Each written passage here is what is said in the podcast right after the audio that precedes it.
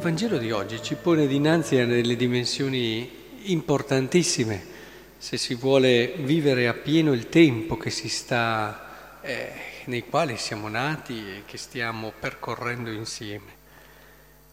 Credo che sia l'aspetto della libertà e l'aspetto della fede, della preghiera, che siano decisivi.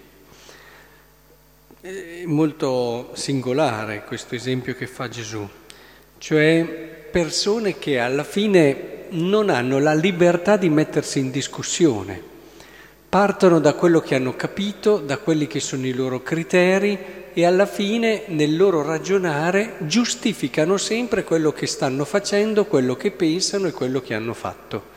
No, ce ne sono di persone così.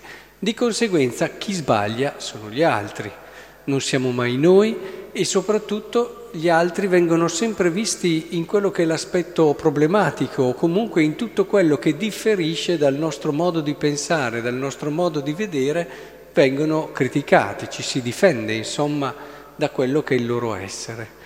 Capite che questo è un atteggiamento, ahimè, che non è poco diffuso, purtroppo è indice di poca libertà, non c'è la maturità di potersi vedere in una vita che è in continua evoluzione, è in continua crescita.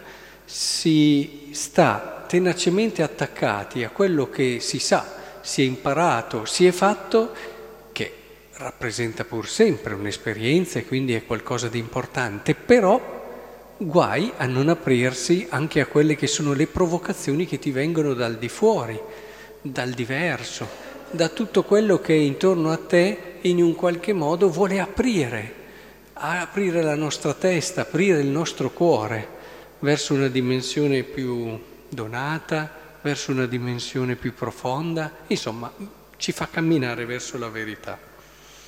Ecco, in questo credo che la libertà sia importantissima la maturità che ti porta a essere libero, capace di stupirti, capace di aprirti e rinnovare il tuo modo di essere.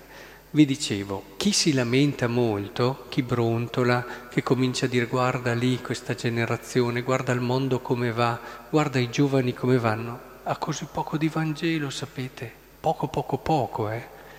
Ha molto di, questo, di questa rigidità interiore Un'anima bella, un'anima che davvero è libera dentro, non si lamenta mai. Cerca intanto di cogliere che cosa in questa generazione così diversa ci può essere di buono, ci può essere di vero, ci può essere di grande.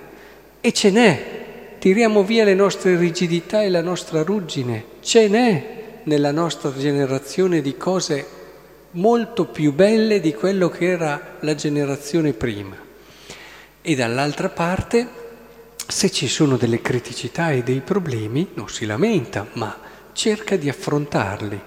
Eh, non si sorprende che ci siano anche delle problematiche a volte anche assai difficili, ma le affronta. Ecco, questa è un'anima libera che sa rimettersi in gioco, come anche nelle problematiche, ad esempio, di relazione, spesso quando ci si lamenta dell'altro, eh, si fa fatica a cogliere che magari l'altro può avere anche ragione su certe cose. E poi se c'è una criticità, invece di prendersi su e scappare via o di difendersi, occorre mettersi in gioco. Quindi ho un problema con eh, il mio partner, ho un problema con un mio amico, una mia amica, eccetera. Bene, ci si mette in gioco, è una provocazione importante, mi fa uscire tante volte la parte più bella di me, il fatto di dovermi rimettere in gioco e cercare di capire di risolvere questa situazione problematica.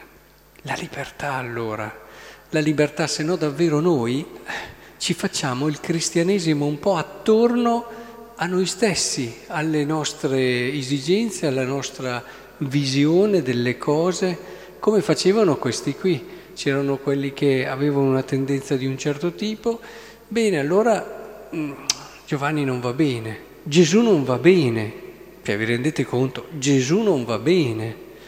A volte ho trovato anche dei cristiani che ce l'avevano un po' anche con Gesù o comunque che ce l'avevano anche, non va bene, non va bene, non doveva comportarsi così.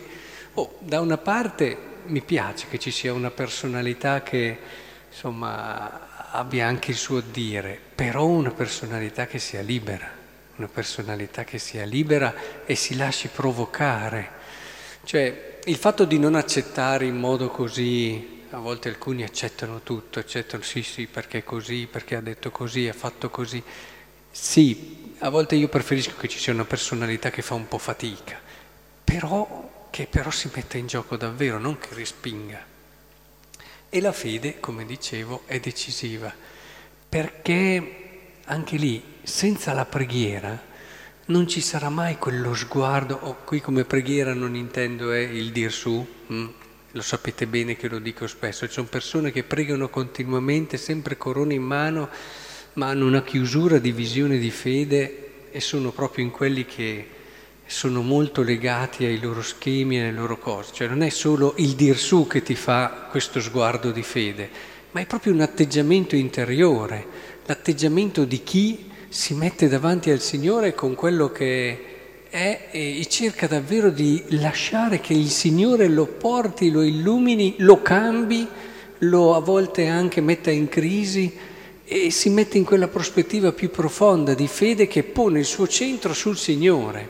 Cioè, se noi preghiamo e tiriamo il Signore da noi, non va bene.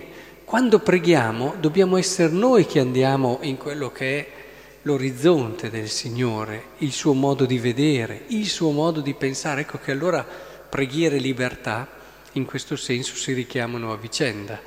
Ed è così che allora nasce quello sguardo di fede che ti permette di cogliere i segni dei tempi, il Signore che è presente nella tua vita anche quando fai fatica a vederlo e, e che è proprio lì, soprattutto in quei momenti in cui fai fatica a vederlo. E allora ecco che la vita acquista una maturità e una profondità nuove. Ecco allora, oggi vi lascio proprio questi due elementi da verificare nel vostro cuore, la vostra libertà e, e di conseguenza anche la vostra apertura di fede.